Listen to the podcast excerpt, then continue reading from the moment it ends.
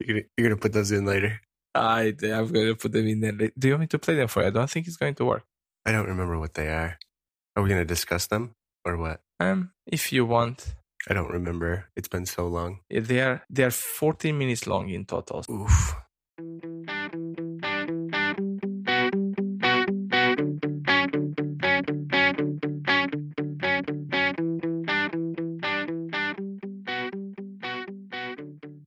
Hi, Todd.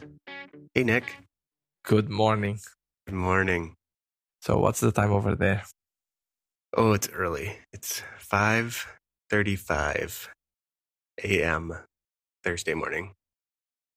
Some people cannot sleep. Oh, I can. I got up nice and early today. What time is it for you? Uh, it's 10:35, so it's on well, just half past 10 in the evening. That seems more tolerable than Yeah, well, it, Morning.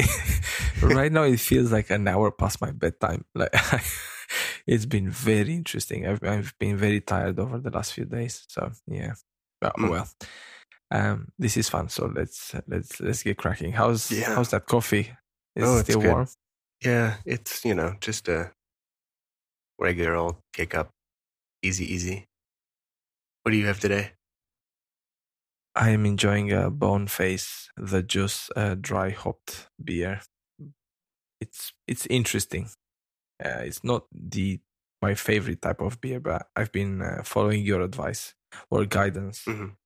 So I've been buying mixed beer boxes, and uh, success is mixed as well.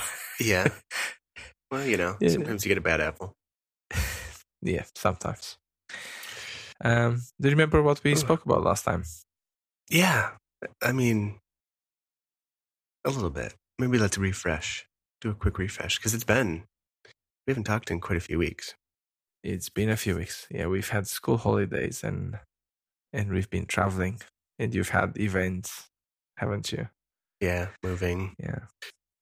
But everything's, you know, over the hump now. Uh, Nice. And look at you enjoying your broadband at Yeah, home. my upside down broadband. how, long have you had it for now? Uh, 12 hours? You really are making the most of it, aren't you? Oh, yeah. Yeah. Well, it's hard to record elsewhere. So, yeah. But uh, I think I was like customer number 20, the guy said. And uh, they're having some issues right now. So it's a little wonky, but it works. It's really, really fast upload, like hundreds of megabits upload, and like single digit download. so things work, but it's just a little backwards right now. Well, it kind of suits our podcast, right? Like we need to hear you really well. You don't need to hear Yeah, us. true. So it's it's True. ideal. So I'm probably uh, crystal clear on your Yeah, end. you're you're in the right business. So anyway, anyway, we were uh, we were talking about um, kids and the news, right? That's right. And uh, you shared with us your thoughts. And uh, I, I think I was about to share my thoughts, but then uh, we got carried away with other stuff. I think we got a little bit long. anyway, my my side of the news is a little bit boring because um, we don't we don't watch any news at home. Uh, The only way my husband and I consume news is via our own personal devices like iPhones, iPads, whatever. So the kids are Mhm. never really exposed to news in the uh, traditional sense of the news. So um, my approach has been to um, kind of prepare these like RSS feeds right. and then I subscribe to them myself, and then my six-year-old has access to them on her iPad. Mhm. So um, she never sees any news that, or any information, or any pictures, if you like, that I haven't seen before. Hmm. So there are a bunch of news sources that I would approve of, you know, like National Geographic type stuff or Vox, or and then it usually starts from a picture. So what's that picture about? And Well, you know, obviously you you adapt the news to their age. So you put together a feed for her. A bunch of no, no, no. I actually put, actually handpick a bunch of feeds. Yeah, Like but like it's a single stream that she can see then? Um, yeah, I the app we use is called Unread. Okay. So if you just tap on a folder or on a collection of feeds, you see them one after the other, like it's a bunch of news. But if you tap and hold, you can go into each individual feed and just say, read news about climate change or oh, that's cool. Or the space or you know stuff like that. See the Try that out. Unread. Mm, yeah, it's it's it's a pretty awesome app. I mean, I really like it. It has no buttons. It's an app with no buttons. Everything's gestures, and we'll put a link in the show notes. That Cool. are they're going to be at keepintouch.fm slash nine. Nine episodes. Oh my goodness, we have to celebrate at ten. I think I was getting worried that, you know, it was just going to fizzle out, right? And I think listeners were probably worried because we were we were doing really good on one episode maybe every 2 weeks. Like we had a pretty good uh thing going there. And then life, right? People can sympathize, I'm sure. Life gets really busy. I don't know about the United States, but here we had school holidays and Yeah. yeah i um i made a very last minute decision of you know like taking the family to fiji Yeah. for uh, for like eight days and i have i'm sorry to everyone but i apologize but i don't feel sorry actually um it was amazing so i'm sorry but i'm not sorry yeah um anyway we have a surprise for for the listeners which is um a bunch of interviews I took of um, lovely people in Melbourne when I went to that conference um, to DevWorld. Um, I can say now a couple of months ago now. So we are just going to play them now, and um, hopefully, folks enjoy them. Um, in order to find more information about James, Taylor, Michael, Sam, Sam, and Sebastian, please feel, visit the uh, show notes and um, also follow our Twitter account, which is uh, Keep In Touch FM, as we will be uh, name dropping and at mentioning all these lovely people to say thank you for their um, input. And um, yeah, without further ado, we'll just play them now. Uh, my name's James White, uh, and on Twitter I am at uh, the Colourfool. That's colour with a U and fool with two O's. Um, so I don't have to do very much to get my kids interested in news and current events. They're seven and nine, and they're so curious. Like they're super interested in what's going on. And um, I guess I'm trying to have a policy in my wife of of being honest to a point. Uh, like we don't feel like we want to tell them everything right now. So, it, little story. Uh, one of the um, other mothers of uh, one of my kids' friends um, told us that one day her daughter came home and said, "Hey, mummy, what does uh, what does f- mean?" Sorry, can I swear on it? um, and and so oh, that's funny. What did you say? And she said, "Well, you know, we we are very honest with our children. We never want to lie to them." So I, I told her. I said, well, what, what did you tell? her? Well, you know, we told her about how you know intercourse works. Like, oh my God, really? Could you not have just explained that it's a swear word and it makes you feel a little better to say it? Uh, so I, I guess we try and, you know, we, we, we, we're honest. We certainly don't lie to our children, but, you know, there are things to know now and things to know later. You know, we don't have to do it all now. And I guess the, the one other thing we try and think about is I don't want to tell my kids how to think about the world.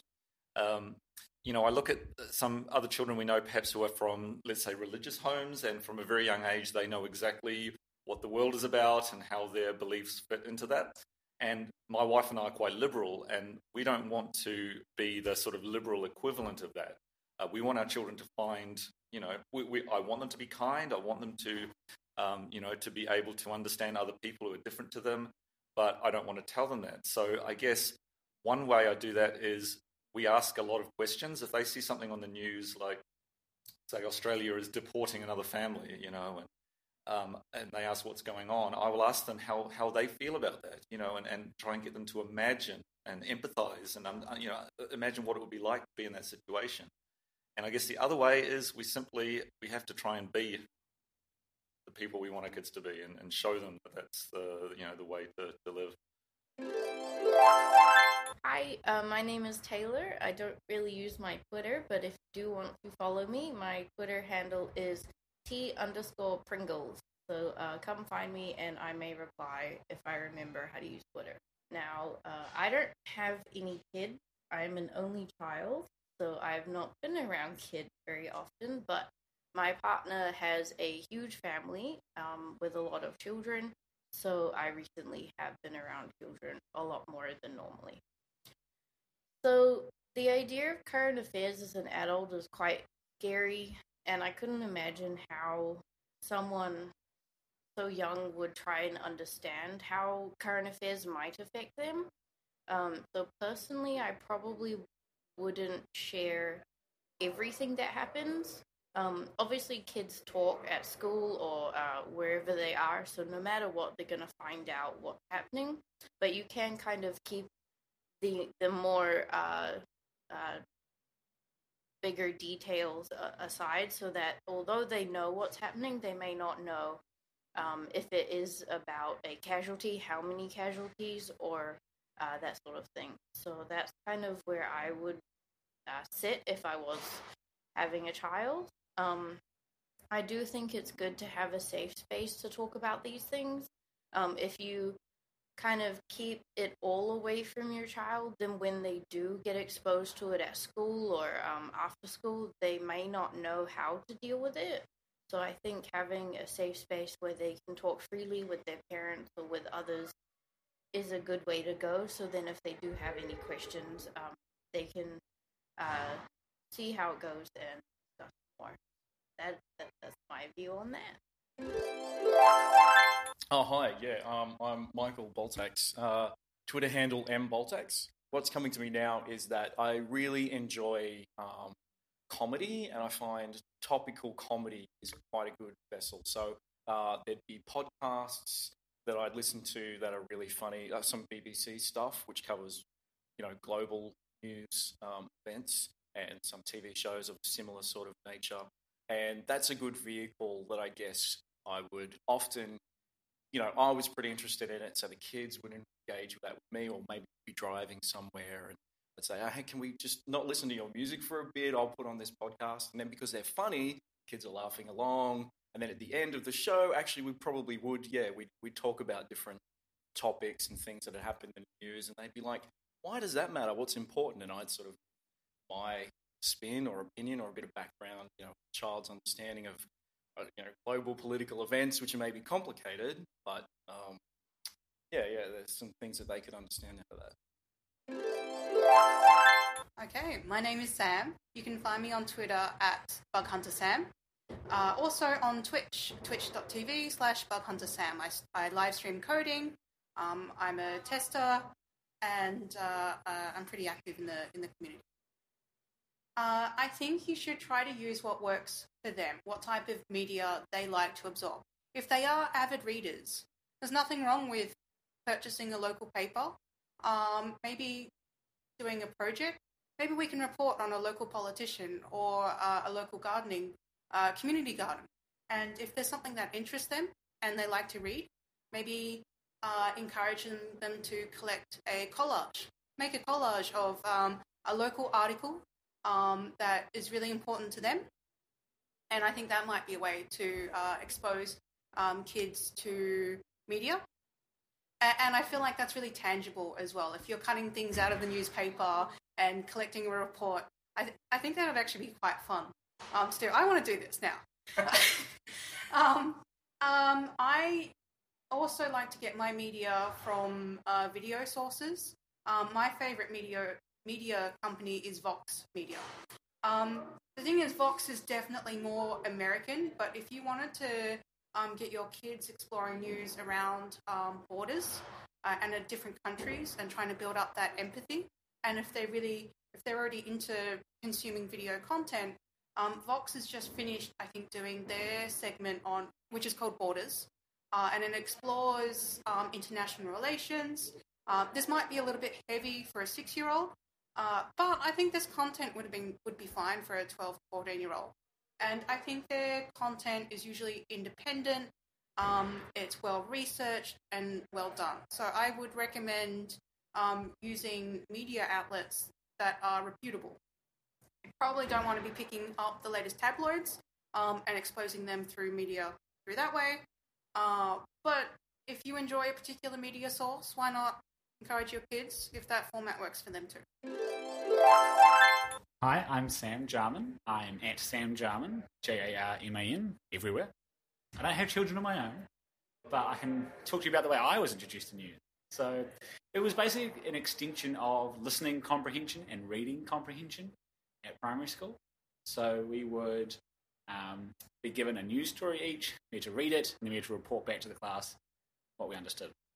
Um, but something I'd probably do with my future children, if they were to exist, um, would be to sort of pick apart each fact in the story. Like, there was something in Italy. Cool. Where's Italy?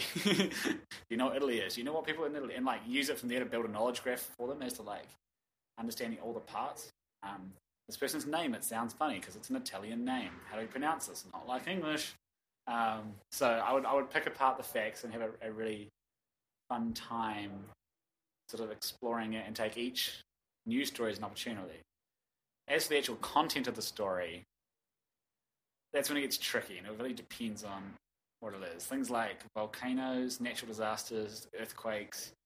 Um, it's, it's sort of hard to know how a child would react to that on their first hearing.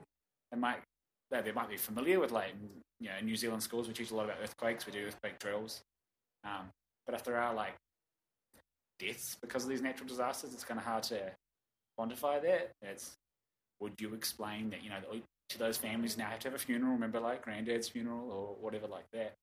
Um, that's pretty sad. So, or it could be like I don't know that sensitivity and how much you kind of.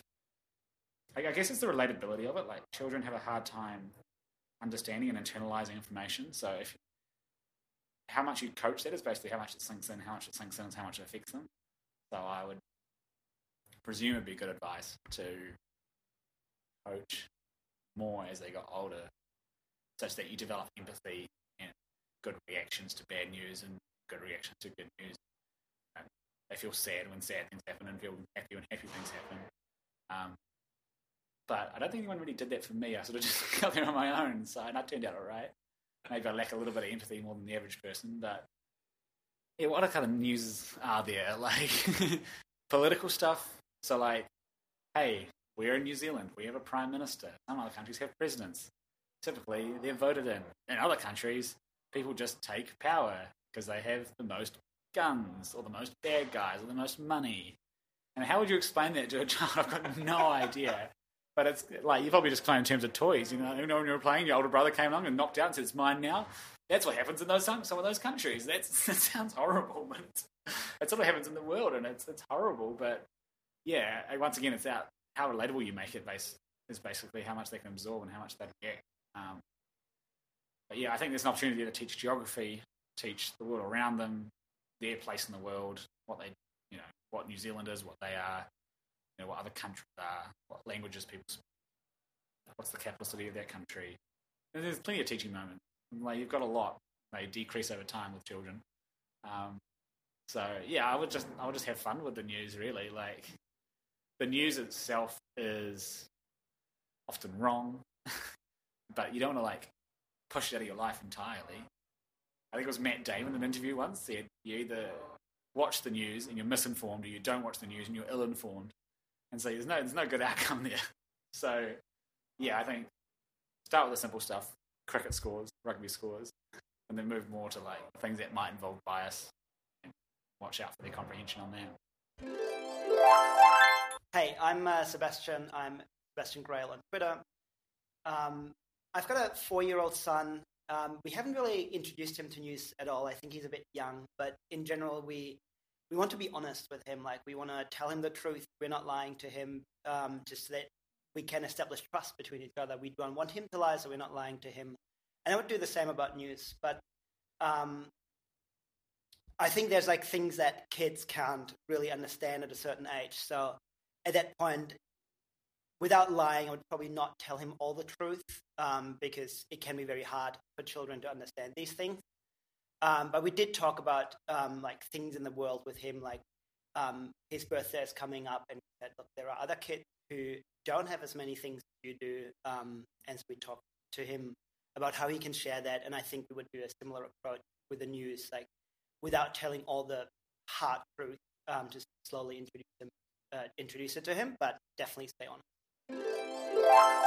Well, isn't it interesting how different and how valuable and meaningful all these different points of view are? And it kind of goes to show what happens when a very diverse bunch of people get together to share thoughts. So, it, you know, we had folks with and without kids, men and women from Australia or New Zealand or Germany or whatever.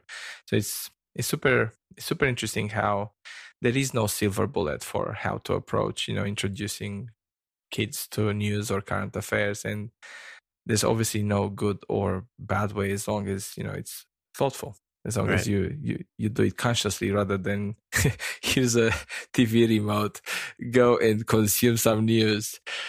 And i think it's probably easier right? It's easier ahead of time to figure out how you want to introduce that instead of trying to to come back later and either contain it or or change the habits. Yeah. Well, I hope people enjoyed our first round of interviews or our we surprise and apologies for the echo uh, in my recordings. We were on the hallways of RMIT in Melbourne. I uh, kind of improvised with a handheld microphone. Um, the good news is it, it, can only get better from from that level of quality. Hopefully, they were they were good. Don't worry about it. Speaking of recordings, mm. should we pivot a little bit? Uh, absolutely. I mean, talk we are about... already agile. Yeah, you know, like I last know. episode, we said we were not. Like, look at us talk about kids first. Exactly, flipping things around. That's great. Um, man, some recent tech news, huh? I don't know what you're a, talking about. There was a Pixel event, a Google event, Tuesday. I think I think Apple has blocked all Pixel announcements from my iPhone. Well, that's not good. I mean, I don't know. It was very lackluster. Yeah, I watched it. It was okay.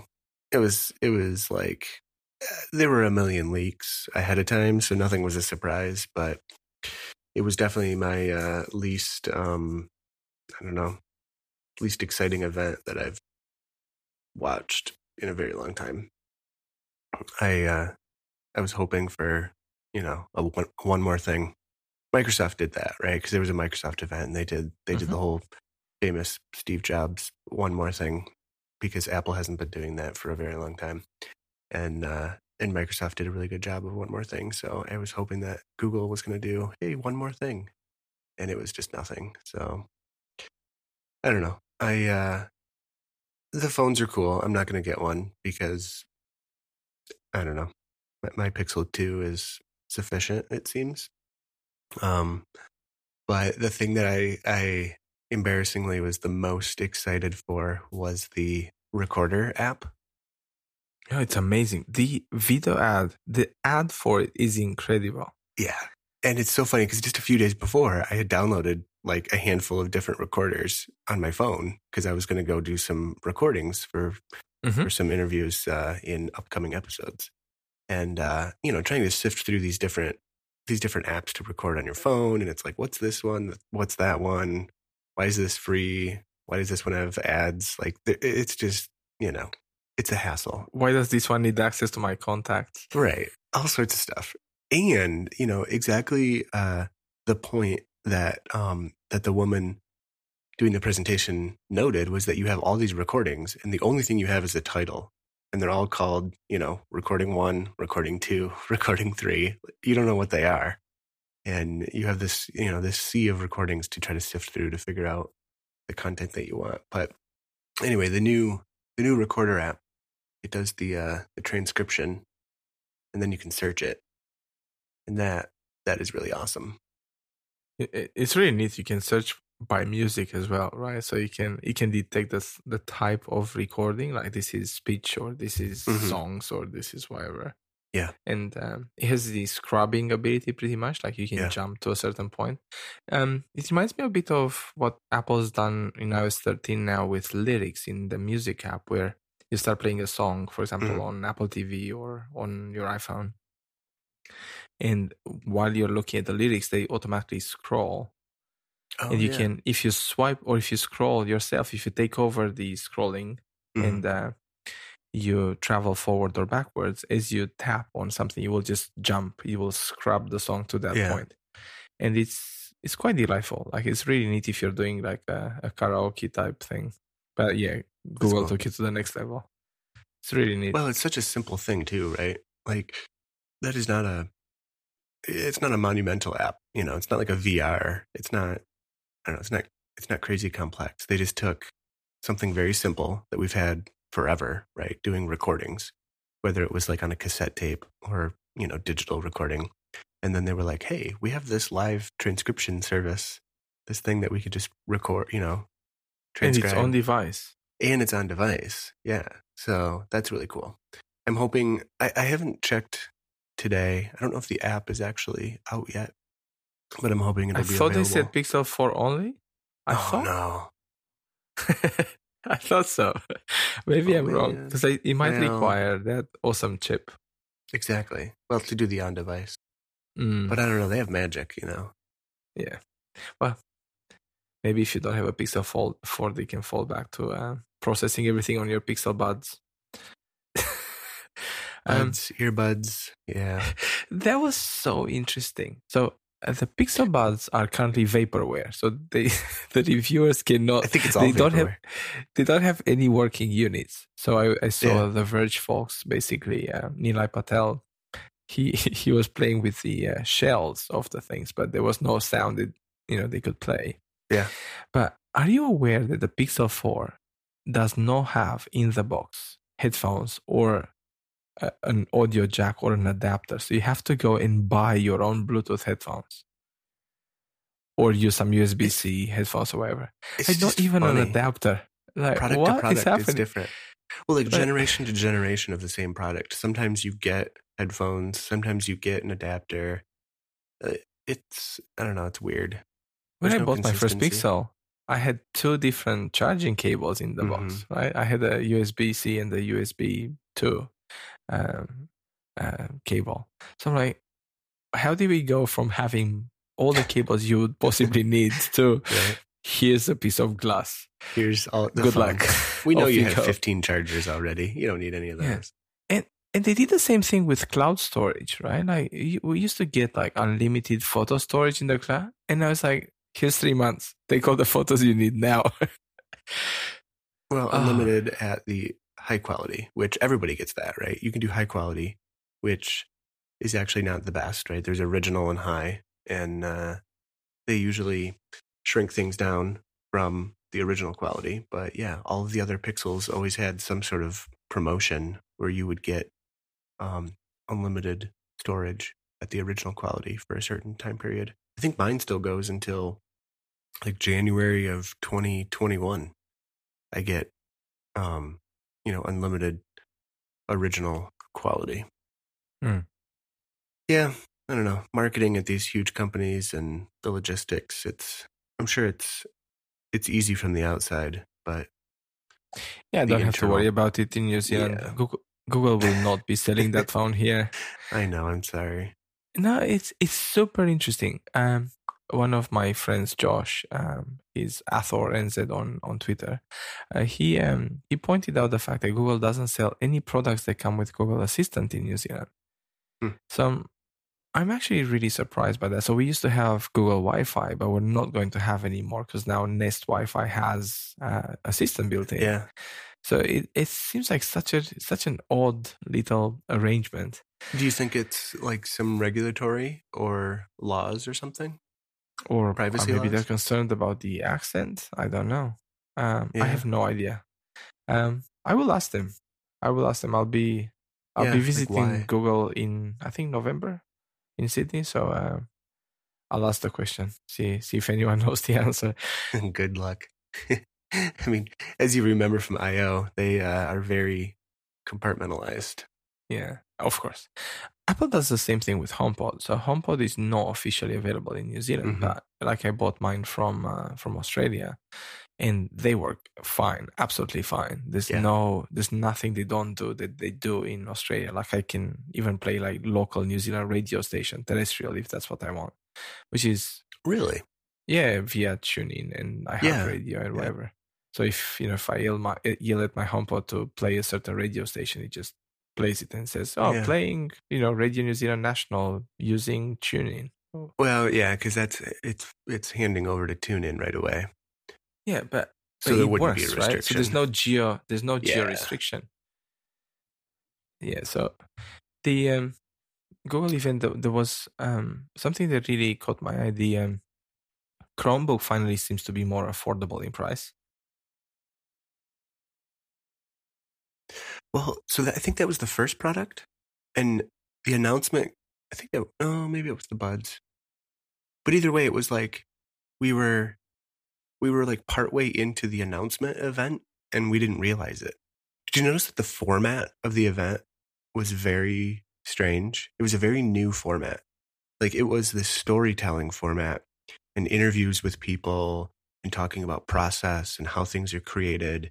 And when we were creating this new Pixelbook, and then, you know, and on and on, and all of a sudden you're like, oh, wait a minute, wait, that's the new product. And you didn't even realize because it wasn't this big grand reveal and it wasn't this rundown of the specs. It was very much like, here are the people who are using this and how they're using it. And I I couldn't don't tell know, who I- the I event was enjoyed it. designed for. yeah, I, I was it for a regular home you know person watching this on YouTube? Was it for journalists? Was it for uh, tech enthusiasts? It was hard to tell. To So I think me. it's always for journalists. I mean, you watch the YouTube live stream, there's like 170,000 people watching. Pretty much every single person in the audience, like the physical audience, is a journalist, right? The event is at 10 o'clock on a Tuesday morning. So everybody who is, you know, not in the tech world, like they're doing their normal job. they're, they're working you know, you and I or or a lot of uh, you know Google enthusiasts, you know, take time out of their day to watch it. But um, but you know, regular consumers like my family, you know, they're they don't know about it till they see it on TV or until I talk about it.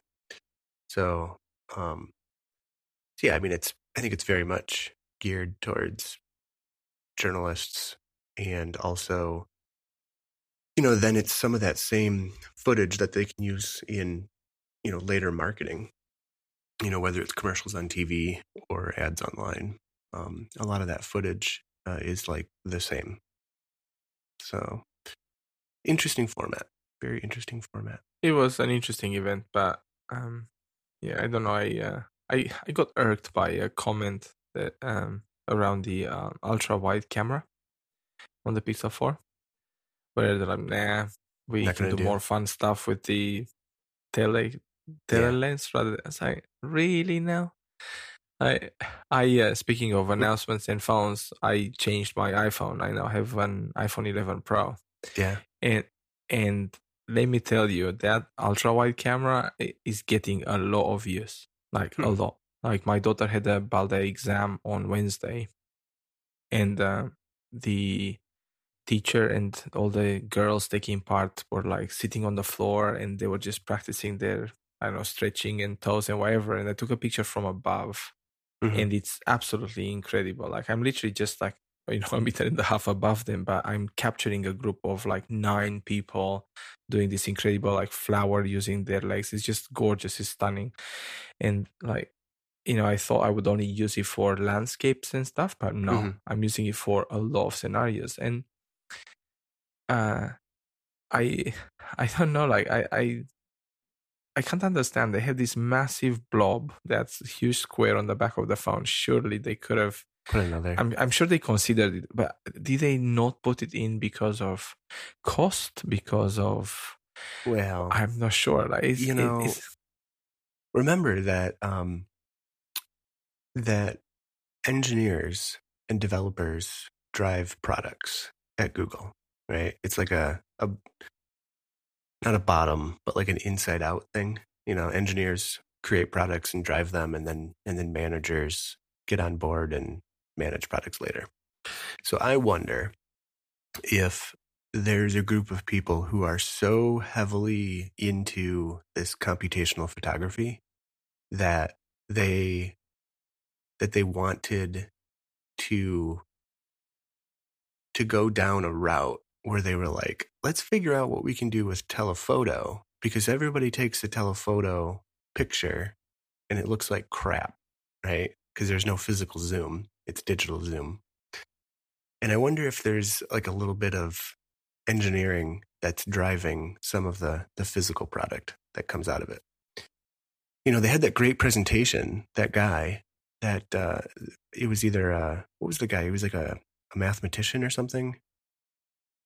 Or he was a I don't remember what he was, but he he gave a really good presentation on like why this this stuff is really hard and how the optics actually work, right? And how the math actually works. And he's like, you know, remember it's you know, there is like actual um like like rules that are, you know, happening here and you can't get around them and and that I don't know, that gave me the idea that maybe there's a little bit of the the engineering team or the computational photography team that's like driving some of these decisions. But this is the part that doesn't stack up for me. So uh, there are phones that have five times optical zoom already. Mhm. Uh, telephone, a digital zoom is the only one you can solve with computational photography. You cannot solve ultra wide camera uh, photos with computational photography. Really, you Mhm. cannot because you're not capturing the information in the It doesn't exist. So you know that you can't yeah. you can you can always just work like crazy and come up with an algorithm and do some CSI zoom enhance kind of thing for a tele, but you cannot enhance.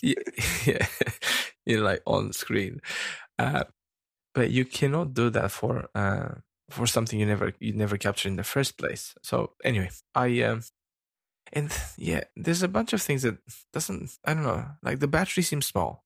It, it's for a screen with a 90 hertz refresh rate. Like the battery for the regular cheap one is small. And another pet peeve I have is the maximum storage.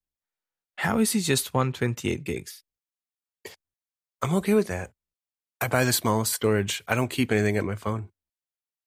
Let me. See- This is a this is a live. Let me see how much space I'm currently using on my iPhone. I don't. I don't know. I have. Um.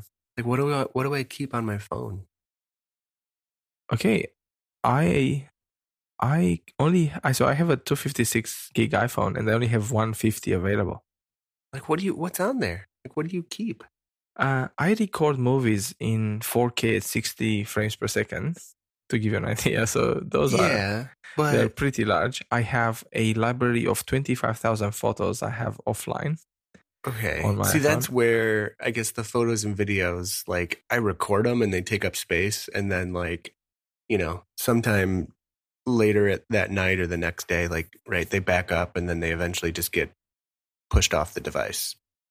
And you know, Google Photos does that automatically for you, so you don't you don't run out of storage. So does Apple Photos, but I just choose to keep stuff offline Hmm. because I like I fly lots and Oh yeah, my time to my time That's to true. edit photos is when I'm up in the air, right? That's so true. Um, then I download shows offline or yeah. games. Well, so, so yeah, I have, yeah, so I have Apple Arcade for I games. know about and I- that recently. yeah, Offline. there we go. so I have a lot, a lot of stuff, or you know, I have around twenty gigs of podcasts. Wow. You know, so I yeah, so I save an entire series of say serial or Yeah. whatever, and then I just binge listen to the whole Okay. thing. All right. Or, Well, or I have TED stuff, or yeah. and and sure, it's not always the same type of content that using up the space, but there's always something. hmm And uh, I really like that feeling of being relaxed, not having to worry. Like, yeah, I can have all the stuff I need on my iPhone. About having to have internet. Yeah. Yeah, exactly. That's true. And and you know, like I travel, I go roaming or I go to Europe or come to the Mhm. United States or whatever. I don't have to think, oh, I really wanted to show this photo of my dog to somebody I met, but I can't really download it because you know I'm in roaming and it's a, a 15 meg photo that will cost me 500 dollars to right. download. Do I want to download this? so you know, it's just I. I. I mean, first world problems. Yeah. Right. I know. I know. Totally. Well. Anyway, we don't want to get too long. The one thing I wished that they were going to announce was a watch, a Pixel watch of some sort. I've been dying for a new smartwatch, and uh, I think really, I don't know, really the only like watch that's worth any of the hundreds of dollars that you spend on one is an Apple Watch, and Hmm. you know that just won't work. on an Android Yeah. system. I think they could sell a ton of them if they if they built you know an Android app and opened up the Apple Watch. I'd buy one. I'd buy an Apple Watch. if you're i mean for people who are in the android ecosystem i think the uh, recent or the current generation of samsung uh, wearable watches devices are they're really good they They're finally okay. The thing is, is that they're not. I don't know. All of them. The base Wear OS is just not great. know, get but that but get the tizen one from samsung and have a go have a play i know, But it's then you're on Tizen then, and I don't know how to make apps for Tizen. Like, I, don't know. It's that you know, it's not an Android watch. I guess it's a Samsung watch. I'm not going to argue. My Apple Watch is amazing. Like today, I went for a run at lunchtime, and it played my podcast. I'm listening to a BBC series right now Mhm. uh, about a crime in a hotel in China. It's really fascinating. Um, and I listened to three episodes while I ran. Then on- my way back, I stopped and I bought my lunch with it. Right, and then I uh, I used my loyalty card for my Yeah, the place where I bought, which was all running on my watch, and then I tracked my run with GPS and everything. Yeah. And as I was waiting for stuff at the traffic lights, I was checking my messages, right? Because I was on a Wi-Fi network that you know my watch is aware of. I don't have cellular watch, and I'm like, oh my god, this is insanity. Like this is all off my wrist with no other device on me. I did so much stuff, and It's really again, I'm not I'm not trying to sell Apple watches here, but I I think it's one of the most used devices in my in my life. Like I I engage with it all the time. Yeah. I sleep with it. I I mean it tracks my sleep. There's this guy at work. Uh, his name is Leo, and uh, he was showing us this app, this app that he made uh, for his Apple Watch, where it's all it is is heart rate, but Mhm. it publishes his heart rate live to a website, and he uses it when he gives presentations, so that Mhm. people can see as he's giving speeches and presentations, they can see his heart rate go up and down right? With I'm sure anxiety and nervousness and whatever. And uh, I thought that was really cool. And I wanted to like do something similar, but my watch, like I, I take it off the cradle and it dies with my my watch. You know, it's so bad. But we'll we'll put a link if uh, if Leo is cool with it. We'll put a link in our our show notes. Ask him. Well, Taylor, the uh, she was our second person talking about um, how to introduce kids to news and current affairs. Actually, sent a posted a tweet um, soon after her talk in Melbourne. She was one of the speakers at DevWorld as well, and uh, she had an elevated heart rate notification during her talk. So, so It's cool. I think It's really I, cool. I can't remember. I think her heart rate went to like 120 or something Yeah. like that. Um, so it was fascinating. I saw it on Twitter and I I I laughed. Um, yeah, Well, and it's another example of like such a like a, a simple thing. You know, sometimes we get so complex, right? With all these tools and technology and and different services that we create, it gets so complex. But like, you know, something as simple as you know, I'm giving a presentation. Here's my heart rate. You know, because that might be interesting to somebody who wants to give presentations, but they're very nervous about it. And you can be like, yeah, look, you know, this guy, he's really nervous too, and you can see it. You know, and Mm. uh, I don't know, it, it it's kind of you know reminds me of that Google recorder, right? Such a simple thing that is is actually very useful. Well, here's a here's a suggestion for Leo, uh, a freebie if you like. Mhm. Uh, turn his product into a lie detector and give kids give kids Apple watches and then ask them about how school went and monitor their heart rate in real time to know if they're lying to you or not. That's a good one. yeah. Um, yeah. So did you also um, Uh, the Microsoft Surface event a few weeks ago. I might get a Surface phone. I can't believe it, but I might hold out until a year from now. is that the Duo or what's it what's well, called? I don't know. Either Duo, Neo. Neo. I think that's Yeah. the small one, which is Yeah, actually Neo, Neo. Android. It looks really cool. because cool. Neo means one, right? Like Neo means one. It's kind I of like Neo was Matrix. from the Matrix. Yeah, but that's where it comes from. Neo it means like the uh-huh. first or one, and then Duo is the second. And Yeah. so the next, that's a. I think I've heard this joke somewhere else. I think the next Microsoft device is gonna be Trio. They're pretty cool though, you know. And that guy, uh, that was the first time I had seen that um that that guy or that person give um, the presentation, and he was really good. He was really good at like. It didn't sound like a script. It may have been, or he it may have just been bullet points, and he was really good at ad ad libbing. But uh, did you watch that event? I I did watch the like a I don't know like a twenty minute summary Yeah. thing. I that guy, I, I, liked him. I was like, whoa! All of a sudden, Microsoft, after all these years, I'm like, you finally turn up the marketing engine, and uh, you know, it would be interesting to see what happens with all the uh, dual screen devices. Yeah. well, I think that's why they're waiting, right? Yeah, I like- don't know. It's I mean- mostly, I think it's mostly ready, but there are very few apps that support it because that dual screen capability, at least on the Android side, that came out with Android 10, which was released what about a month ago now? Android 10 came out, Mhm.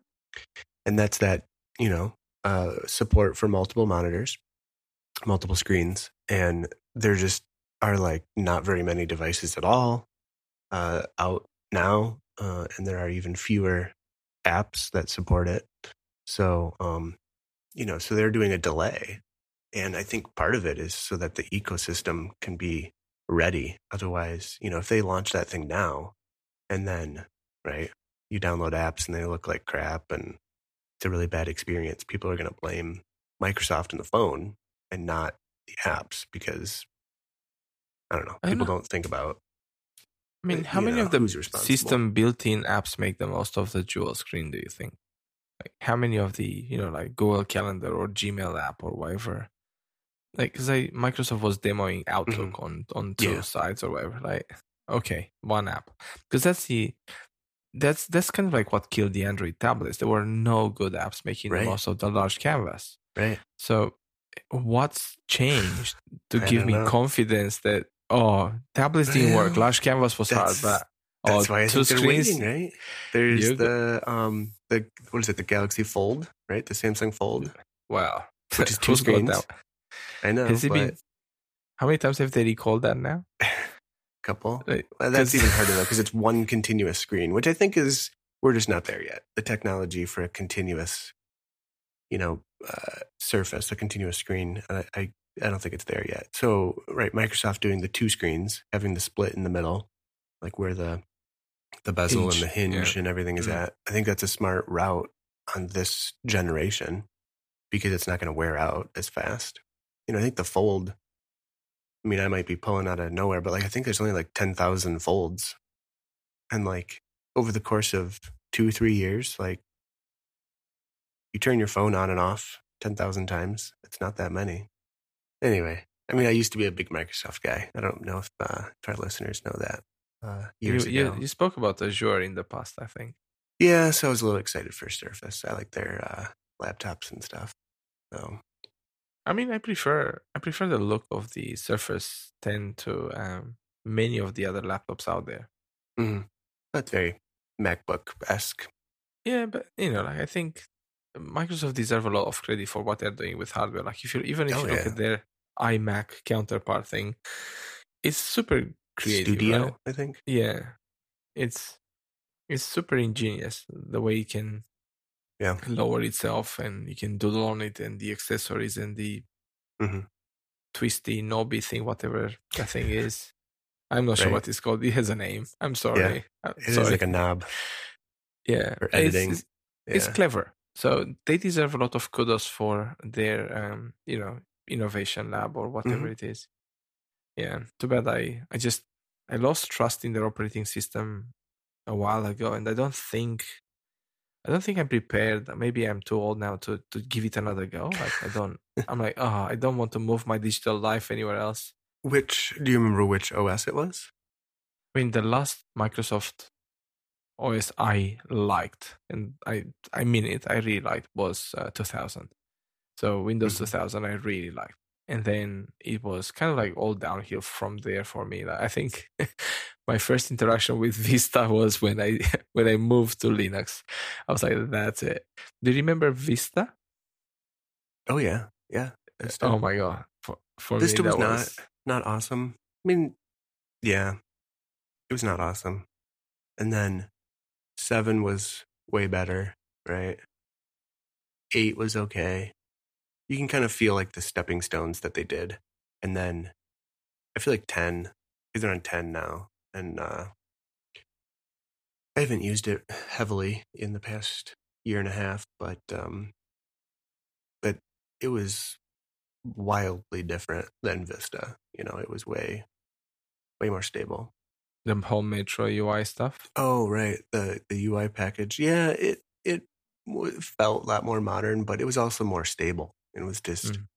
more full featured, I guess. Not, you know, problems with, you know, can't find this driver and you know, they got rid of those annoying things that used to happen a long time ago.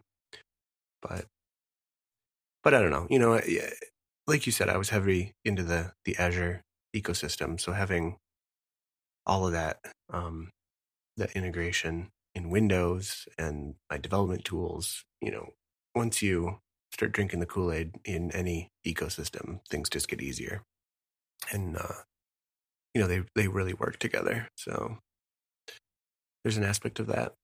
I'll be honest with you. If I bought, if I only bought a Mac now today, I don't think I'd buy into it as much as I did when I first bought my my first Mac, because it's not as stable and magical as it used to be. Like I see issues like at every corner. You know, um, and it's a bit. I mean, I understand because it's bigger. There's a lot more that's going on, and their market share is much larger. The expectations are much bigger, and you know they're a money making machine. So it's. But I remember when I first started using a Mac, like everything just worked the way I Oh, needed yeah. to work. You know, it was Right. so intuitive and so natural. Sure, Oh, some and very were off. integrated. Yeah, All the iLife. Remember iLife? yeah, of It's course. called? Yeah, all those But- things were like very, very integrated nicely and worked it wasn't good. the fastest machine, but it was the least painful machine. Right.